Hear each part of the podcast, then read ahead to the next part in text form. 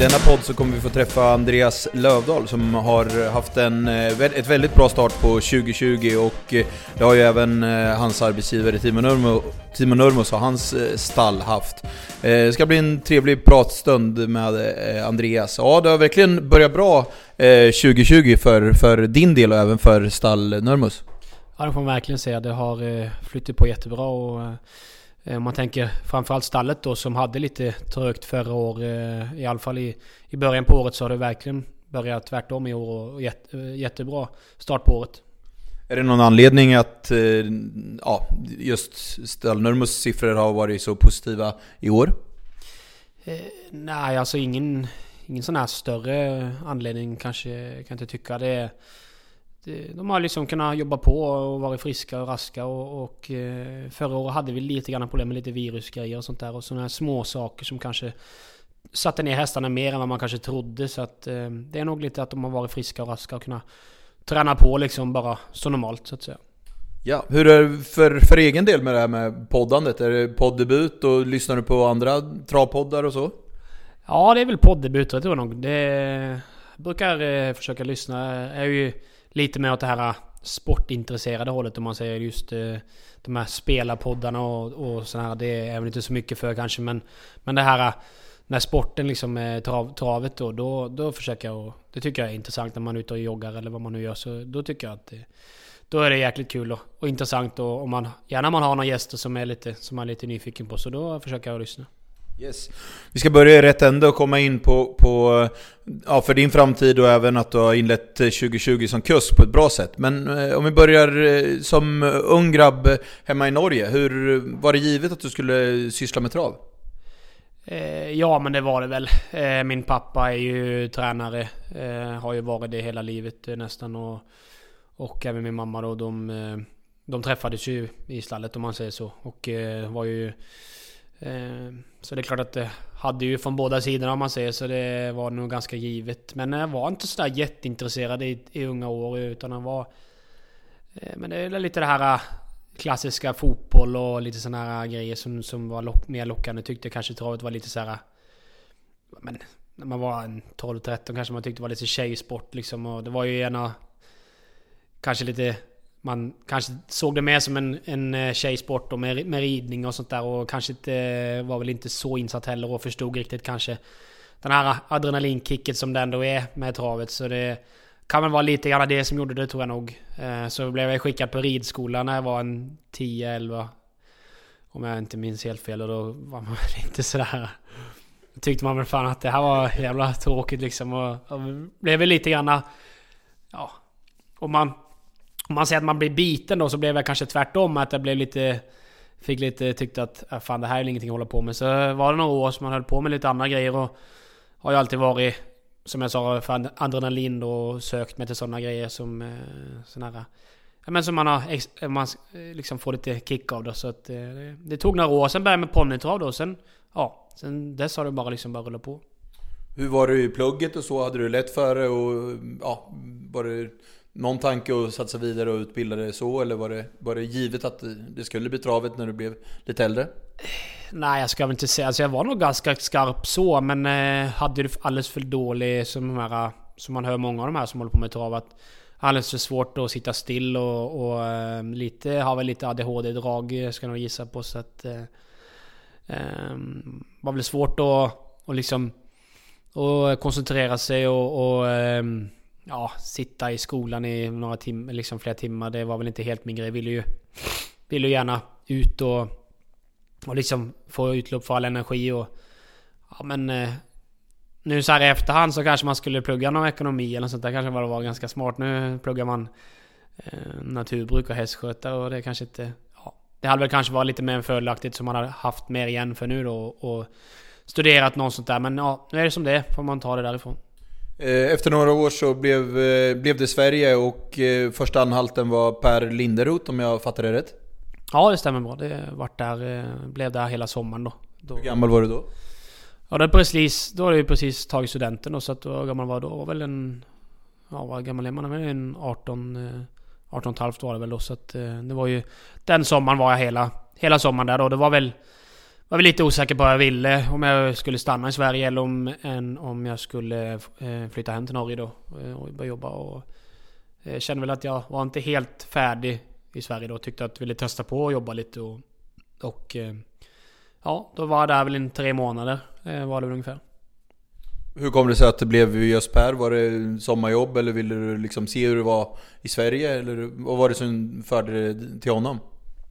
Nej, men det var väl en kombination tror jag nog. Eh, att eh, behövde jobb och sommarjobb och så behövde Per folk och, och eh, han frågade om jag var intresserad och då, han hade väl hört och var väl Ja, det är väl lite så när man slutar studenten så vet man ju lite grann De som söker personal då vet ju vilka som Ja Man ska säga någonting så man kan eh, försöka och, och, och ragga då och det var väl Ja Det var väl eh, tyckte jag var intressant så. Per är ju väldigt duktig och, och eh, då när, det var ju då när han var i, i Sundsvall och i Matfors och det var ju väldigt intressant och det var ju liksom min första riktiga sådär jobb och eh, liksom om man säger och det var... Ja, jag tyckte det var väldigt lärorikt och framförallt Pers lugn med hästarna och väldigt noggrann och... Eller vad man ska säga, extremt noga. Eh, och det var ju den tiden han hade... Ja, han har ju fortfarande bra hästar men, men det var ju liksom verkligen när de gick bra och storchampionatstiden och, och och eh, derbystort eh, vann han väl också det året och när jag var där och, och den... Det var väl då på hösten då. Då hade inte, jobbade inte jag kvar, då hade precis slutat men då vann han. Så att, det var en väldigt lärorik tid var det. var en väldigt bra början. Eh, från eh, norra Sverige så, så blev, eh, tog du till, till södra Sverige. Utveckla lite. Ja, jag ville ju...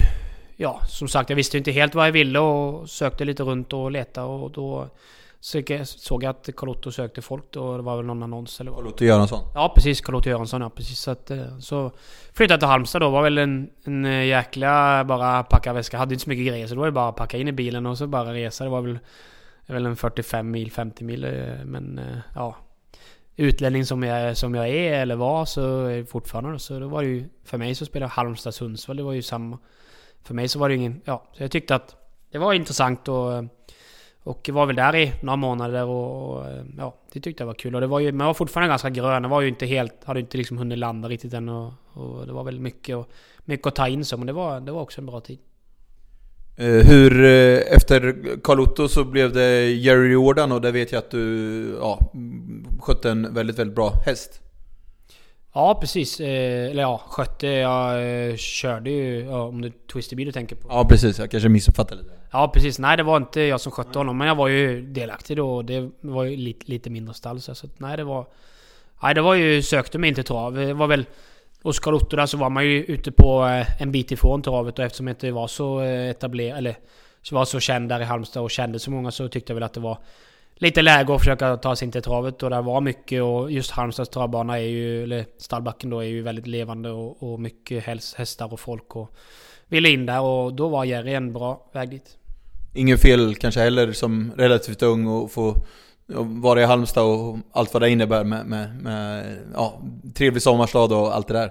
Ja, det var väldigt, väldigt roligt och det, Halmstad är en väldigt fin stad och som du säger sommarstad och just stallbacken där är väldigt levande och, och mycket folk och äh, det var jättekul och som, som ung lärling så var det ju Ja det var verkligen, det var jätteroligt då och den tiden som var där. Hur länge blev du kvar hos uh, Jerry? Lite över ett år var jag där, det var väl ett år och, några månader så... så och, uh, det var väldigt, väldigt rolig tid och, och, men samtidigt fortfarande var jag lite grön och sådär men det var väldigt kul och, och uh, var ju verkligen såhär, var ju om man säger så min, min första längre anställning om man säger. Och, och eh, fick ju verkligen lära sig... Eh, ja, man fick ju lära sig den hårda vägen men det var väldigt lärorikt var det. Eh, efter det så kom du nu till Team Nurmos. Var det aktivt du sökte dig hit eller? Ja, det var det faktiskt. Jag eh, tog kontakt med Timo och eh, ville ju... Hade väl alltid haft som en, en dröm om man säger att jobba i Stockholmsområdet. Jag har ju alltid liksom sett upp sen man liksom började med trav och man visste Solvalla liksom. Och hade alltid liksom velat ha Solvalla som hemmabana eftersom jag tycker det är väldigt så här, Jag tycker Solvalla är unikt på något sätt utan eh, eftersom att det är... Ja men Sveriges nat nationalarena och, och eh, internationellt så är det ju väldigt stort och känt och... Ja, jag ville liksom söka mig hit och tyckte ju då att Timo var väldigt intressant och var ju väldigt nyfiken på, på att se liksom hur det, hur det var. Hur var det att komma till ett eh, ja, så här stort stall? Eh, Jerry hade väl en hel del hästar, men ja, hur var första känslan när man, när man kom till, till Timo?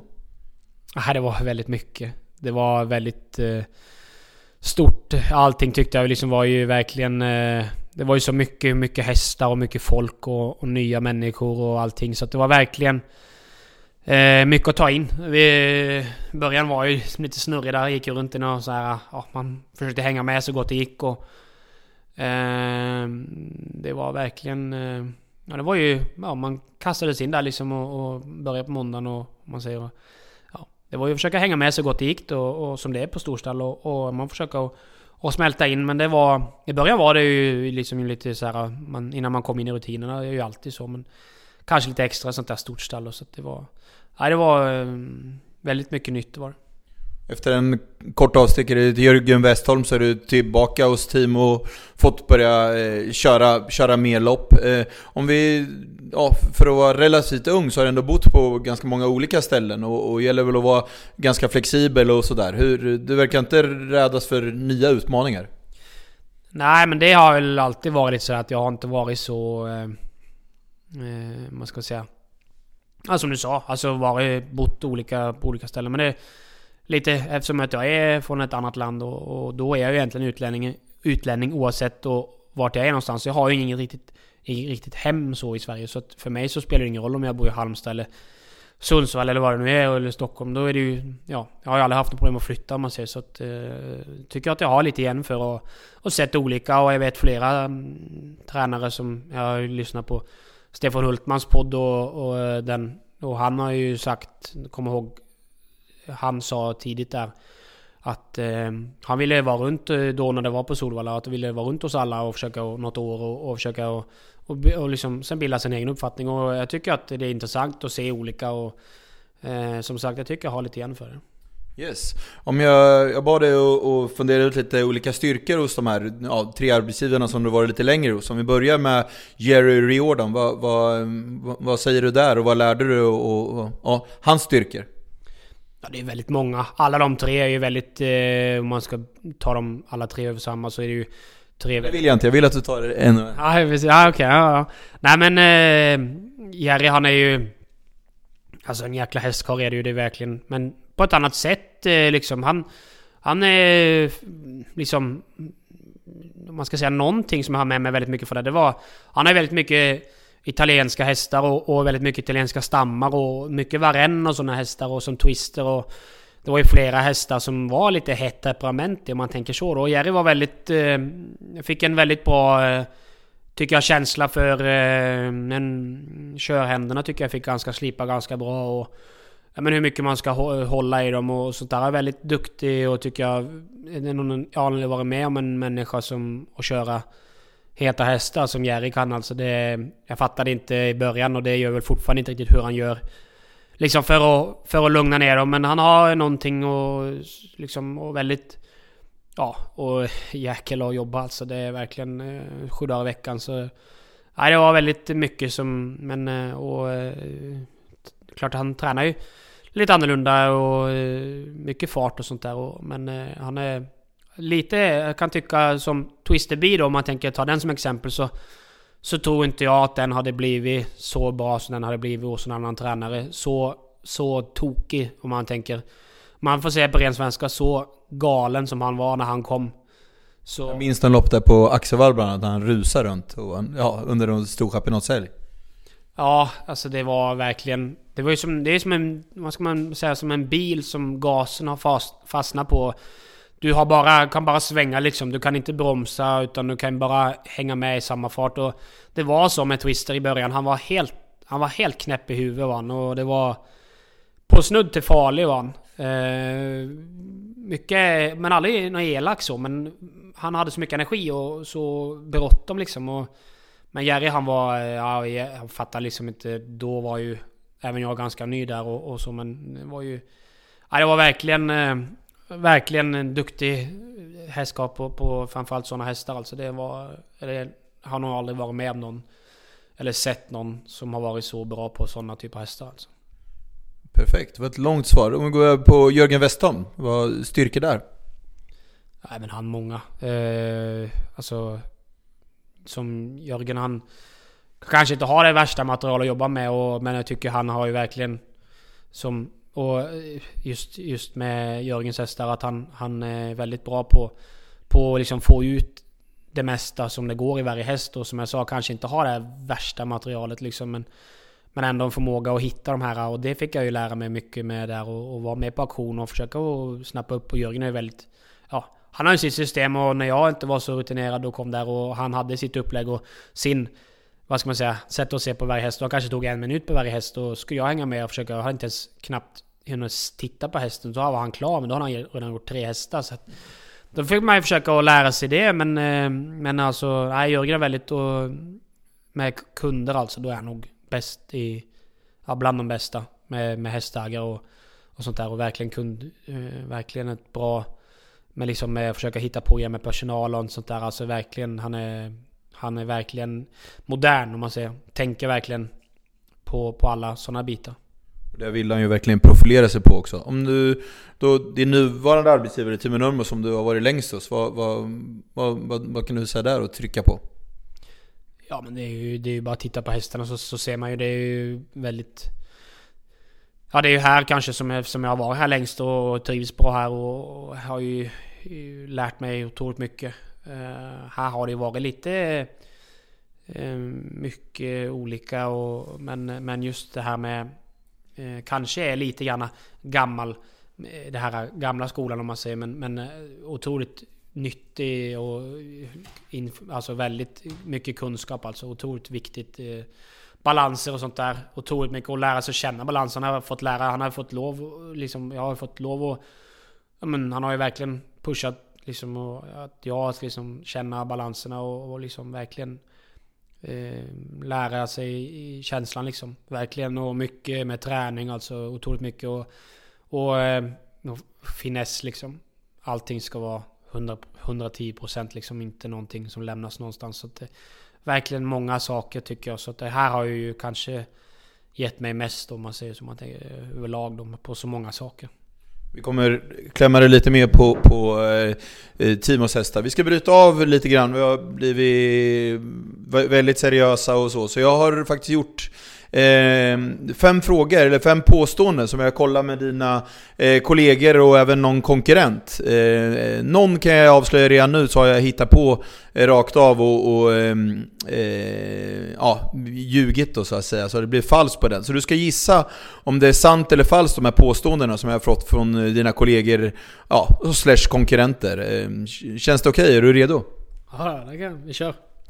Eh, påstående 1. Eh, då säger eh, följande konkurrent. Jag satt i ledningen och Lövdahl körde en fintränad häst. Eh, han, sa att jag körde, eh, eh, han sa att jag kör åt en finne. Min häst är bättre tränad än din. Han lät så övertygande så jag släppte. Men han hade tidigt kallt och jag ångrar än idag att jag släppte åt honom. Eh, det där var ingen bra rygg att ha. Eh, sant eller falskt? Ja, den är sant. den är... Det var eh, den tiden då man, ja, då det började gå bra så fick man lätt lite hybris. Så att då tyckte man att, ja fan nu, nu, nej men det, den är sant. Det, jag kommer ihåg det där var på Solvalla. Så att det, ja, den, eh, det är helt, helt sant. Jag outar inte mina källor men eh, skulle du kunna tänka dig att veta vem det är? Ja, jag tror att det vet en viss Marcus Liljus som har sagt det där. För att det var han som satt i ledning med en...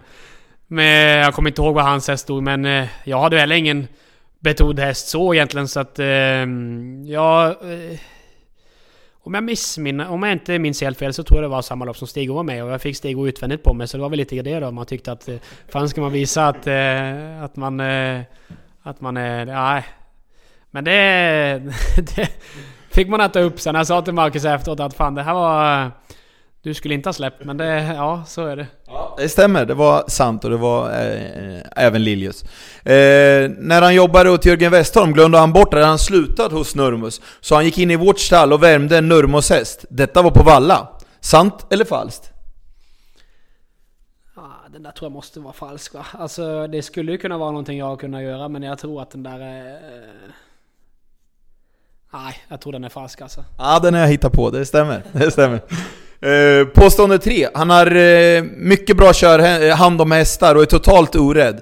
Eh, han kan få heta hästar lugna. Han har väldigt fina och mjuka körhänder. Ja, den hoppas jag är sant. Eh, att jag är orädd, det har ju fått äta upp ibland också. Att det har ju, man är för orädd liksom, när man tycker att äh, vad fan, det här är väl inget problem. Men eh, hoppas att det där är... Det är ju fina ord. Det stämmer. Eh, Amanda Larsson, före detta eh, skötare här som har sagt det. Eh, han har förkärlek till, påstående fyra, han har förkärlek till poliser. För någon vecka sedan blev vi stoppade på väg hem från Valla för att han glodde så mycket på civilpoliserna. När de frågade varför han stirrade på dem sa, eh, och frågade om han hade något att dölja, sa han bara lugnt Ah, jag vill bara se hur en civilare ser ut. Ja precis, den där är sant. Det där är alldeles nyligen det där. Det var ju... Ja, hamna bakom någon eh, en, någon eh, tonad eh, V70 där och tyckte att eh, fan nu ska jag se om det är civilare. Och det var det ju. Och vi satt alla tre, de var två och jag var ensam. Och vi satt alla tre och kollade på varandra i någon, någon rusningstrafik där. Och eh, ja, det vart ju blåljus direkt bakom när de följde efter några hundra meter. Och så tyckte de att ja fan, det, när de kollar sådär så brukar det vara någonting...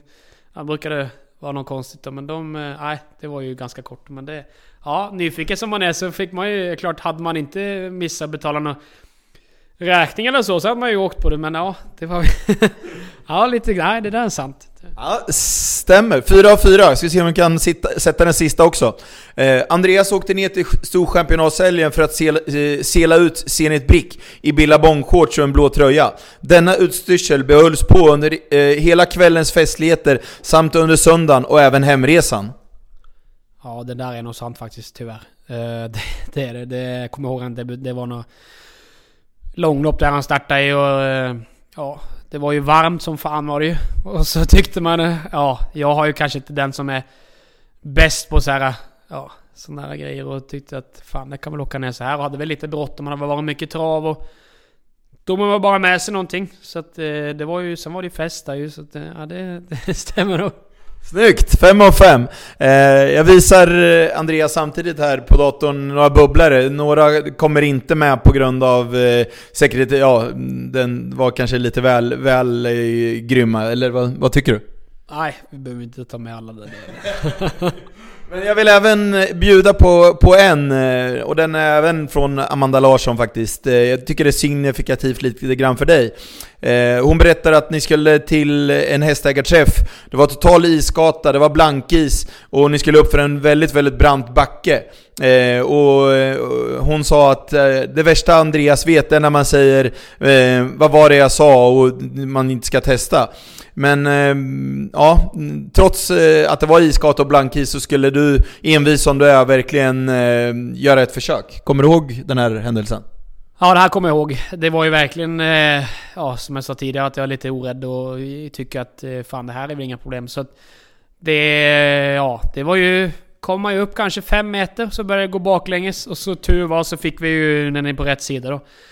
Och det var ju finskor och allting så det var ju halt som fan var det ju. Så att det, nej det var... Eh, nej det där var, kom ihåg, det var... ja, fy fan alltså. Det. Och Amanda sa det att eh, kommentaren efteråt var bara att Jag vill inte höra vad, eh, vad, Jag vill inte höra vad var det jag sa, det hjälper inte, nu är det som det är. Och vi ska bara, eh, vi får bara göra någonting åt saken. Så ut i finskor, ni hade full bil och till slut så fick ni upp bilen från diket. Och hon påpekar samtidigt att eh, det hade tagit 10-15 minuter att åka en annan väg eh, Men nu blev det en timme i finskor och släppa upp bilen. Men, men eh, det kanske säger lite om att du är ganska envis. Ja precis, det var, det var så. Det var, det var väldigt kort omväg men eh, skulle fan upp där så att det var... Nej det var sånt där eh, saker får man ju verkligen, får ju... Är huvudet dumt för kroppen lida som man brukar säga. Men det var väl lite båda där, att alla fick ju lida. Det var ju full bil så att alla vart ju lidande tidsmässigt där. Så vi vart ju senare men det... Ja, det fick bli som det blev. Nu kanske vissa av er tyckte att jag var lite tuff mot Andreas, men vi känner varandra privat och det kommer även lite, eh, en lite snäll lista där kollegor eh, hyllar honom eh, under eh, slutet av denna podd. Ehm, om vi går över till att ehm, du är inte rädd för att arbeta, du skor åt vissa och även börjar med ett rätt så eh, tätt samarbete med Filip Di Luca där du även i närheten av eh, hans ställe bor va? Ja precis, jag hyr in mig där på Norrby. Eh, det är ju ungefär en 35, 35 kilometers eh, bilresa härifrån stallet. Och det vart ju ganska... Det tycker jag är ganska lagom. Eh, och eh, var väl när jag flyttade tillbaka hit och så hade jag ingenstans att bo då. Och då hade de ett ställe där lite... Ja, några hundra meter från gården där som, de, som stod tomt. Så att det, det är, tycker jag passar ganska bra att vi kan... Ja, vi hjälps åt mycket och försöker och... Och ja, när jag har tid liksom på kvällar och, och eh, om det är några lediga dagar och sådär så försöker jag ja men, tycker det är kul liksom att ha lite kunder och sådär och lite skoningar och sånt där tycker jag är lite intressant och det är ju också väldigt lärorikt. Och, ja, ju mer man jobbar ju bättre blir man ju så att det är lite hjälp till självhjälp om man säga. Eh, slutet av eh, 2020 och, och början av det här året så, så hände det någonting. Jag, jag, vet inte om jag är rätt på det där, men, men om vi bara tittar på, på eh, siffrorna i år så, så har du 17 i segerprocent och eh, redan tagit 10 segrar på, på, på 60 starter och kört in nästan en eh, halv miljon. Och det gick bra även 2020 i slutet av, av, eh, av det året. Eh, ehm, ehm, de här fina siffrorna, finns det någon, någon bakom dem? Är det någonting du känner och kan trycka på som, som har gjort? Är det bara att du har fått köra bra, bättre hästar eller? Eh, nej, men det är nog en kombination av flera saker tror jag. Men framförallt så är det nog att jag har fått ett annat lugn i loppen tror jag. Eh, sen, eh, jag tycker att jag har fått mera... Blivit mer självsäker och, och eh, ja, kör ju mera lopp och klart och då är man ju... Då är det alltid lättare att veta när, när man vet att man kör igen kan man tänka lite mer. Förr så var det lite mer så att man körde något och ibland och då var det ju verkligen så här ah, nu jäklar ska man visa dem och då blir det ju, blev det fel ju. Det, det, det är liksom... Får man en chans varannan vecka och jag vet många lärlingar som, som är där fortfarande. Och, då vill man verkligen visa och då blir det all in och det, det, det funkar inte alltid. Så. Men såklart, så är klart, när jag, då när jag började hos Jörgen så fick jag ju börja köra mycket mer och, och han var väldigt... Eh, jag tror att Jörgen är nog ganska eh, stor del i det att jag har fått det här lugnet. För han var väldigt, väldigt, väldigt eh, duktig på verkligen... Eh, ja, men, eh, jag kom in ibland och var jäkligt besviken och han... Ja, men fan, det är lugnt liksom. Det, det kommer nya lopp och eh, har väl aldrig riktigt haft någon som har hjälpt mig så just. Eh, så att det kan väl vara, jag tror det var hans förtjänst att mycket att jag, att man liksom, eh, poletten trillar ner om man får säga så. Jag upplever dig som väldigt påläst och nyfiken och har ett eh, bra driv. Och, och, du har bra koll på, på ja, de uppgifter och de uppsittningar du, du, du ska ha. Det, det, det är den känslan jag har. Ja, hur, hur, hur viktigt tycker du det är?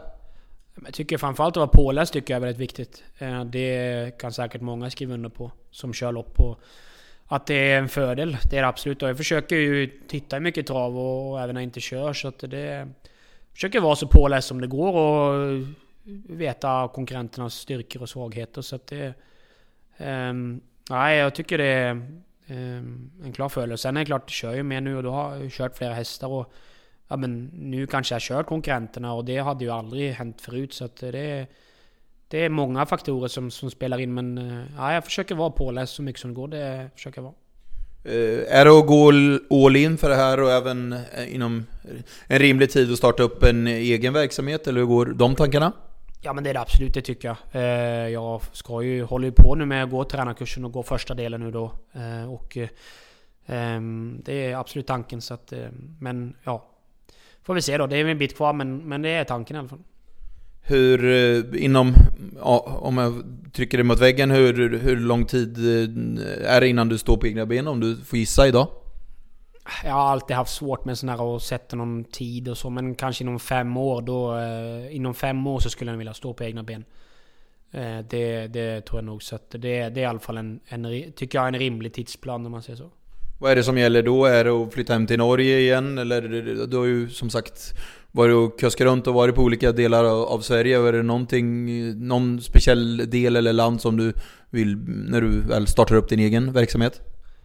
Eh, alltså det är klart att eh, hemma i Norge har jag ju familjen och så här och, och eh, har säkert lite fördel med min farsa då som har lite stall och allting färdigt så att säga. Men, men det, sporten ser ju...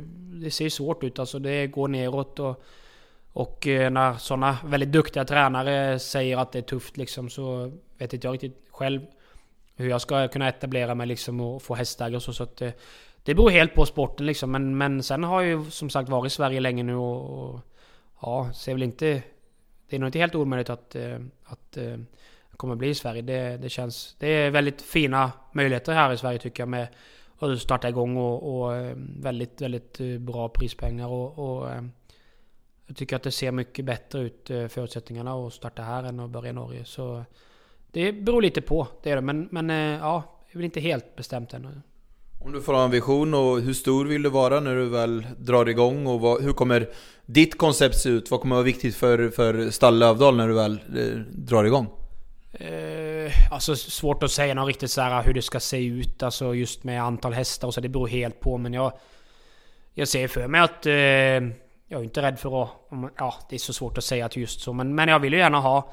Det gäller ju att ha resultatet liksom. Leverera. Det spelar ju egentligen ingen roll om jag sitter här och säger nu att jag ska ha si och så och hit och dit. Och jag måste ju visa resultat. Och framförallt i början som tränare måste jag visa. Så att det, det spelar egentligen ingen roll hur mycket jag sitter och, och, och predikerar liksom att jag är, har jobbat där och där. Och måste visa resultat på hästarna. Men vill ju gärna ha hästar som, som alla vill, som, som presterar och eh, ja, genomjobbade liksom. Och, och, även ha bra kundrelationer liksom. Och eh, försöka att ja, men verkligen sätta de som behövs sättas i, i centrum liksom. De hästägare och sånt där och att det ska verkligen kännas inkluderande alltihop.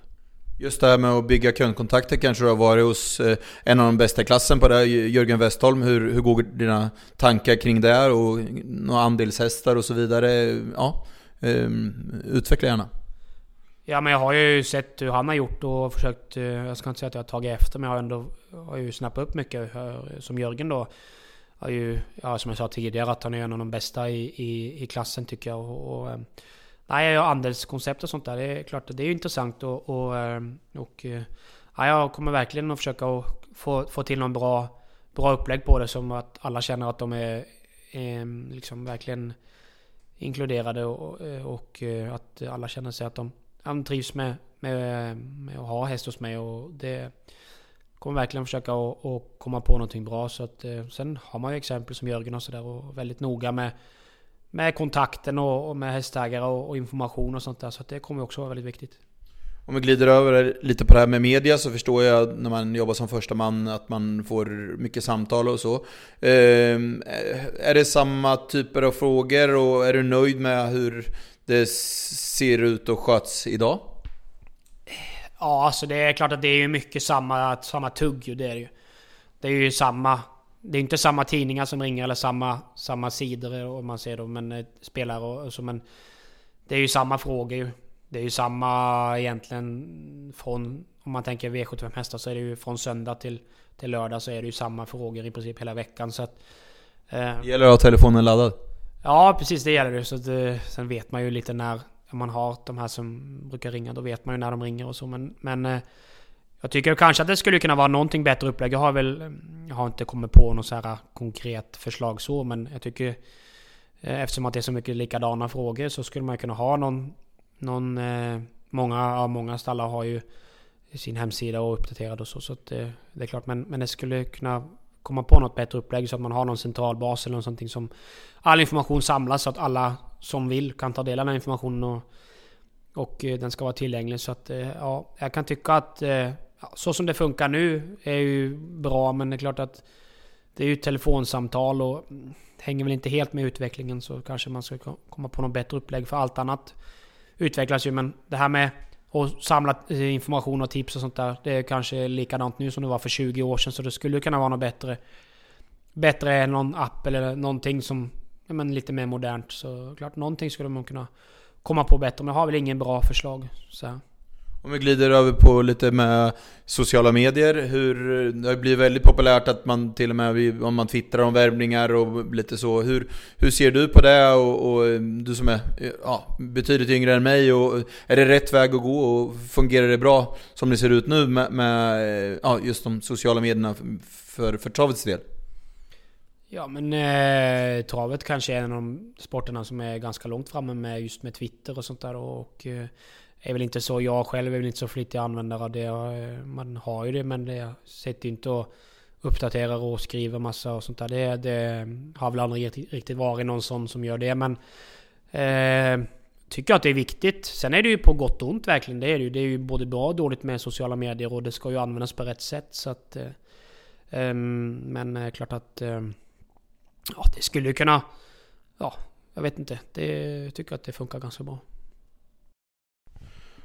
Ja, nu, nästa ämne så får jag försöka hålla mig lugn och inte prata för fort och inte bli ehm, eh, för engagerad. För det här, eh, ja, det här är verkligen en, en, något som irriterar mig. Och, ja, jag vill verkligen eh, påpeka att det här är mina personliga, Mårten Eriksson, personliga åsikter och det är inte travtjänstens... Eh, eh, ja, det är säkert många på travtjänsten som håller med mig, men, men är det någon som ska...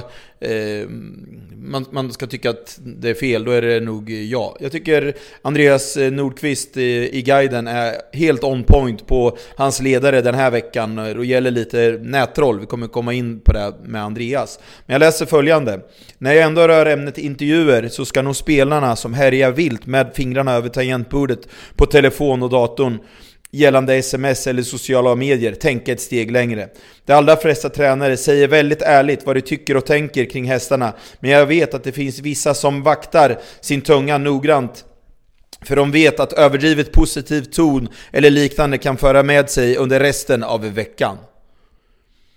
Ja, eh, och det är ju precis så här det är. Och jag kan ta upp ett exempel, så blir det en monolog det här då. Men, men eh, 12 mars så kördes det vanliga eh, V64-tävlingar, eller V65-tävlingar på Solvalla. Och det var en lunch. Och efter den eh, tävlingsdagen så vet jag att både Petter Karlsson och Claes Sjöström blev kontaktade av så kallade nättroll. Och eh, där man förklarade hur dåligt man hade eh, skött sina styrningar. Och det är ju inte så att jag kollade direkt med alla tränare eller alla eh, kuskar kuskar som körde den tävlingsdagen. Men det var bara en vanlig fredagslunch. Så att två eh, kuskar som gör sitt bästa för att få så bästa möjliga mm, resultat med sina hästar fått sms eh, skickat till sig. Petter körde Eh, Lord Horse och eh, Claes Matamoros. Eh, ja, hur, hur, ser du på det här Andreas? Är det någonting du och ni har blivit drabbade av? Ja men det är som du säger att det är ju väldigt eh, ett ämne som inte kan pratas nog om. Alltså det är ju... Jag tror alla inom den här sporten på något, på något sätt har blivit drabbade för sånt där. Eh, man ska... Näthat och sånt där. Jag tror att det, är, det är nog ett utbrett fenomen om man får kalla det så. Tyvärr. Eh, så att eh, det är... Jag har kanske, ja, jag har väl inte fått så mycket skit så just med styrningar och så, men jag vet ju mycket när man har uttalat sig om hästar och från stallet då så har man fel och då, då får man ju får man ju höra det. Så att det är klart att det är ju... Men man lär sig ju med tiden och, och bara överse det. Men eh, ja, det är klart att det får man ju... Man, man, ja, får man väl kanske ta. Jag vet inte om det är så. Det, många verkar tycka det. Eh, vi spelar in här torsdag och eh, då var ni färg från er stall som vann under V86-tävlingarna i onsdags och ni var inte jätte uppåt gällande den hästens möjligheter. Nej precis, det, ja exakt. Det, det är ju lite så när man har nyförvärv och sådär och sen klart... Ska vi säga vilken häst det var till början? Ja, var det ja, precis. Så, så att... Eh, det är klart att... Eh, det ser väldigt konstigt ut kanske när, när hon går runt och, och bara blåser runt dem på en 11 tid eh, Men, men hon... Ja... Man ska ta... Det är flera exempel men liksom bakspår 1600 på Solvalla det tyckte kanske inte vi att det var någonting som rimmade och det var ju inga... Ja, det är klart det var inte det värsta loppet men det var inga det var ändå ganska bra hästar kan jag tycka. Och, och eh, vi känner inte hästen och, och uh, ny hos oss. Och man vet ju aldrig om det är någon löphäst eller vad det nu är. Och, och, uh, men det är väl flera hästar. Men sen klart, folk har väl lärt sig nu att ta med en nypa salt om vi säger att de behöver lopp i kroppen. De brukar ju inte... Många av dem har inte behövt det som debuterar för oss. Men, men det är klart, ja. Från det var en del som inte var helt nöjda på sociala medier. Ja, alltså jag läser inte så mycket så, men man, det poppar upp i flödet och sådär ibland och det var väl, tyckte väl folk att man hade kanske legat lite lågt eh, och sådär bra. Men det får ju de som, eh, det får ju de som läser våra intervjuer.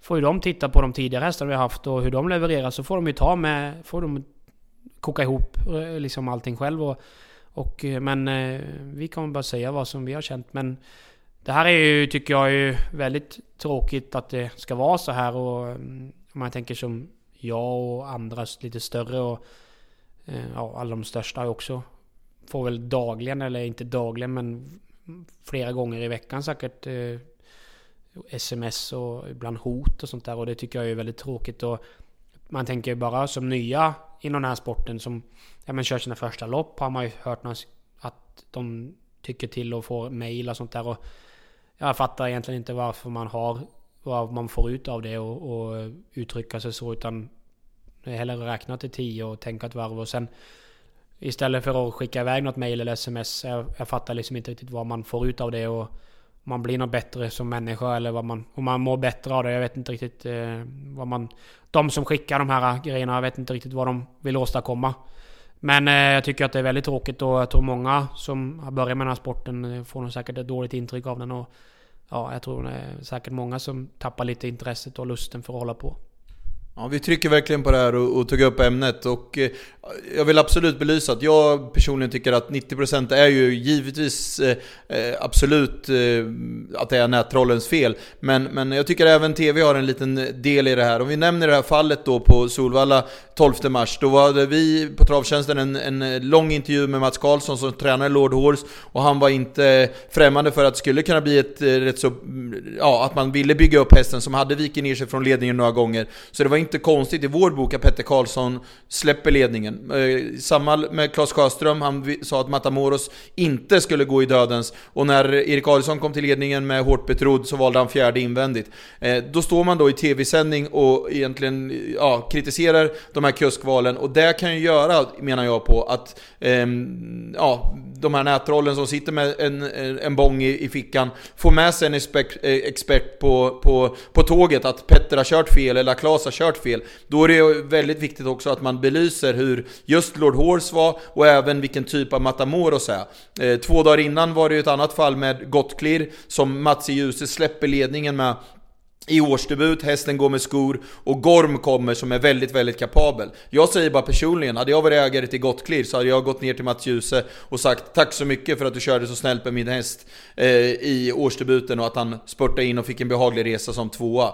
Eh, Lord Horse tycker jag i det här fallet att Petter Karlsson byggde upp efter att eh, han fått gått tom i ledningen några gånger och nu blev han tvåa och Matamoros avslutade väldigt bra som trea. Det är också viktigt att belysa, men återigen, jag tycker inte TV är de största bovarna utan det är 90% nätrollen. Men jag tror att även media, när man inte är påläst som det är i de här specifika fallen, så tror jag att man kan ge nätrollen lite bensin. Så jag tycker man ska tänka till lite grann, eh, grann där. Nu blev det en monolog av det här och att... Eh, eh, men jag är så, rent ut sagt, för jävla trött på det som sker just nu. Så jag tycker att det krävs bättring och då har även eh, TV och media eh, ja, en liten del i, i, i det hela. Är det någonting du vill fylla, vidare, fylla i eller ska vi bara gå vidare?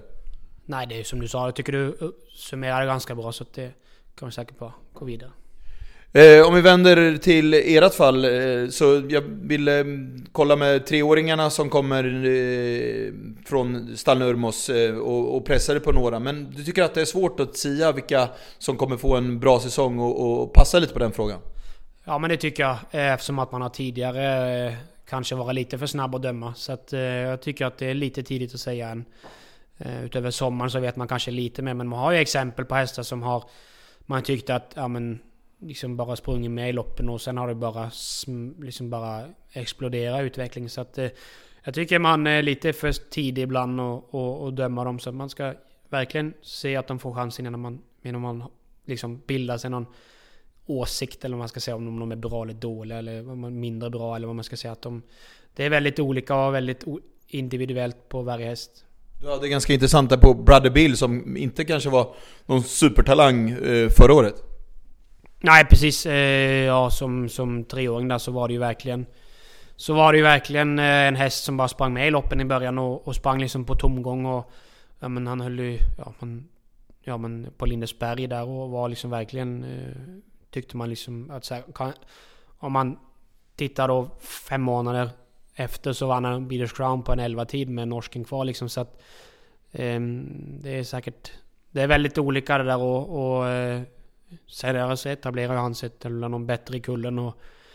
Det är väldigt, tycker jag, eh, ofta... Framförallt med våra hästar så är de väldigt så här jobbade för, för långa loppet och de är väldigt eh, team och tränare på sätt som tänker, tänker långt fram och vill ha hästar för i flera år så att eh, det, jag tycker man är lite för snabb ibland att döma dem men ja Det är lite svårt men sen kan man ju gå på stammar och så där. Det är väldigt, vi har ju väldigt mycket intressanta stammar och, och moderstam tycker jag på många flera så att, eh, Men det är svårt att sätta någon före de andra, jag tycker det är lite för tidigt.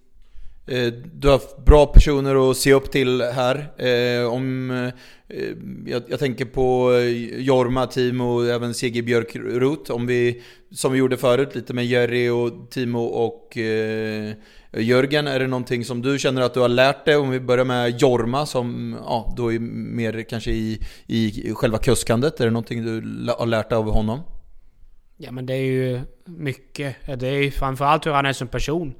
Och det, det blir jag imponerad av och det vet jag många fler blir att han har vunnit över nästan 11 000 lopp och han gör inte skillnad på, på någon om du är amatör eller vad det nu är, om du är bäst i världen eller vad det nu är. Han, han ser alla med samma ögon liksom och, och försöker att verkligen ta sig tid till varje. Och det har jag försökt liksom. Jag vet förut kanske man är lite yngre, man blir lite så här, eh, tycker man kanske inte att vissa är lika viktiga och sådär. Men det är verkligen så att alla är lika viktiga. Och försöker verkligen att ta lite efter det, och, eller ta efter och, och ja, men verkligen behandla alla lika liksom och, och, inte, inte göra skillnad på någon. Det tycker jag är väldigt viktigt och det tror jag flera skulle behöva, behöva ta efter.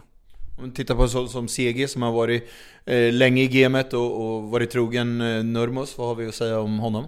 Ja, väldigt skarp, eh, väldigt... Eh, sen är det klart att han, som du säger, han har jobbat under team och, och eh, fått stå lite i skuggan eh, av honom då. Det är väl gärna så med alla de här som, som eh, jobbar i kulisserna blir ju kanske inte, blir ju inte liksom får den eh, liksom, uppmärksamheten. Upp, ja, precis. Uppmärksamheten som de kanske förtjänar och, och har gjort sig gällande för. Så att, eh, ja, han är ju väldigt mycket och, en jäkel att köra häst alltså. Det är det. Så att, eh, ja, man försöker att lära sig jobben hur han gör för att få runt dem. Och det, det är klart att det är ju väldigt intressant att, att få ta del av. Och mycket, även han mycket erfarenhet. Så att det, det är verkligen var nyttigt.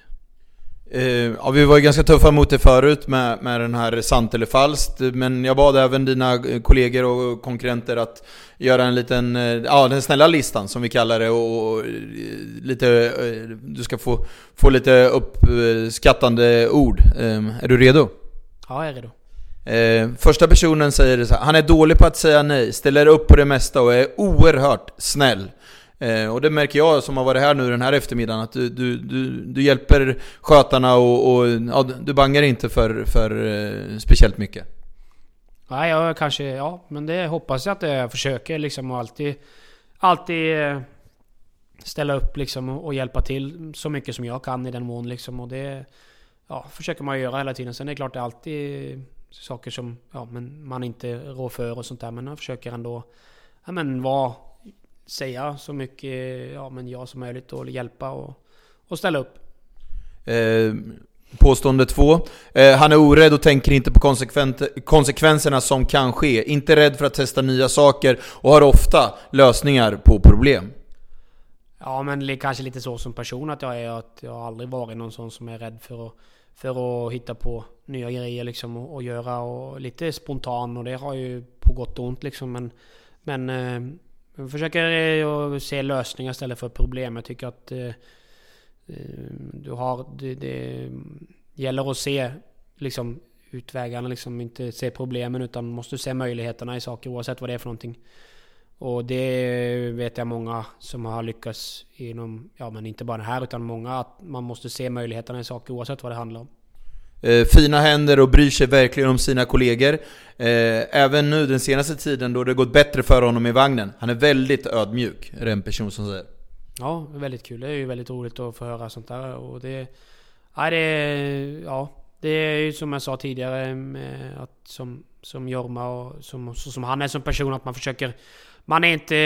Ja, man är inte bättre än sitt senaste lopp eller vad man ska säga. Att det är, nej, det är väldigt eh, viktigt tycker jag att vara ödmjuk inför det. Man, för att det, kan, det vänder fort och då, eh, jag tycker att det är väldigt viktigt. Han bryr sig mycket om detta och jag tror helt klart han kommer lyckas inom branschen. Eh, ja, det, nu har vi byggt upp det lite grann från att vi kanske börjar med att bryta ner det. Ja, ja det är kul. Det är verkligen... Ja, det är roligt att få höra sådana här ord, det är väldigt kul. Så. Om vi går över och tittar lite på eh, när man matchar en häst och när man toppar den och, och maxar i balans och så och vad det kan ge för effekt. Eh, ehm, är det någonting ni eh, gör här hos Nurmos? Jag vet att ni är vassa på att ha dem i ordning när det verkligen är till lite ungdomslopp och så, till finaler. Ja men det är klart att det är ju...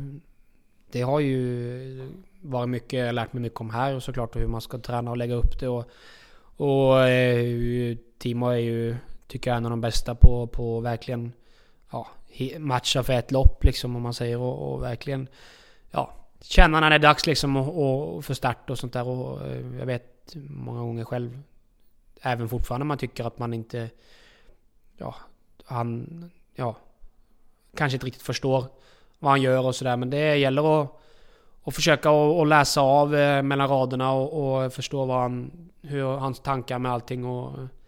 Ja, det är väldigt intressant och... Ehm, det är ju bara att titta på hästarna som kommer ut och sådär att han har ju verkligen koll på när det är dags att ta ut dem liksom och sådär. Så, ja, det sånt där är ju, tycker jag, väldigt intressant och det går in på väldigt mycket detaljer och sånt där. Vad, det är så jag förstår att det är specifikt och unikt för eh, varje häst, men vad, vad, vad känner du med balans och, och, och, eh, är det vagnändring eller är det barfota runt om eller är det första ryktussar? Är det någonting du känner som ja, det är lite underskattat eller som du vurmar lite extra för gällande sånt? Nej men det där är väldigt individuellt och det går ju väldigt mycket på vad du har för typ av häst också såklart. Så att, men det är klart att eh, det här med utrustningsändringar och sånt där och, och vagn och det här är ofta så... Många kanske överskattar lite grann det här att... Att eh, ja, men den vann överlägset och var det bike och barfota och så här, Men du, du slänger oftast inte på en jänkarvagn på en häst som du ska liksom... Inte, inte aktuellt. Det är aktuellt då när man gör det. Precis. Det är ofta, hör, så, hör ofta ihop. Så att det är lite överskattat tycker jag det är det här med utrustningar och sånt där. Att eh, från...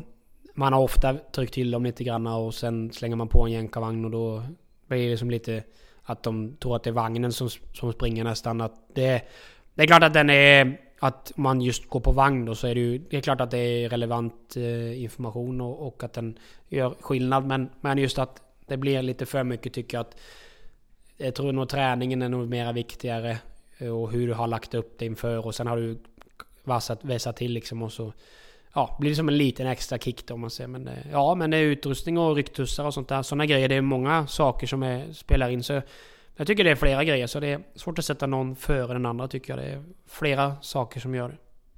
Eh, jag har ju fått vara med här som sagt och är väldigt tacksam över det eh, den här eftermiddagen. Ni har ju väldigt bra och fina möjligheter här på, på Jordanstorp. Och, och um Ehm, det är många som är väldigt nyfikna hur, hur, hur Stallnurmos eh, tränar och, och, så vidare och eh, när jag visar upp en hel del eh, bra nyförvärv, jag tänker bland annat på Bitcoin Dark eh, den senaste tiden. Ehm, ja, kan, kan du berätta och avslöja någonting som, som våra lyssnare vill veta om era stall?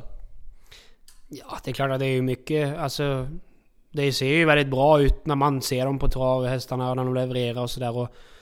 Ja, men det är inte så mycket konstigheter faktiskt. Utan det är, de, de ska vara jobbade liksom och genomjobbade. Och, och Timo är väldigt noga med det att inte ta ut en häst som är redo. Och det är ju bara att titta på hästen som kommer ut att eh, de är redo för match liksom. Och, och eh, ja, nej jag tycker att det är...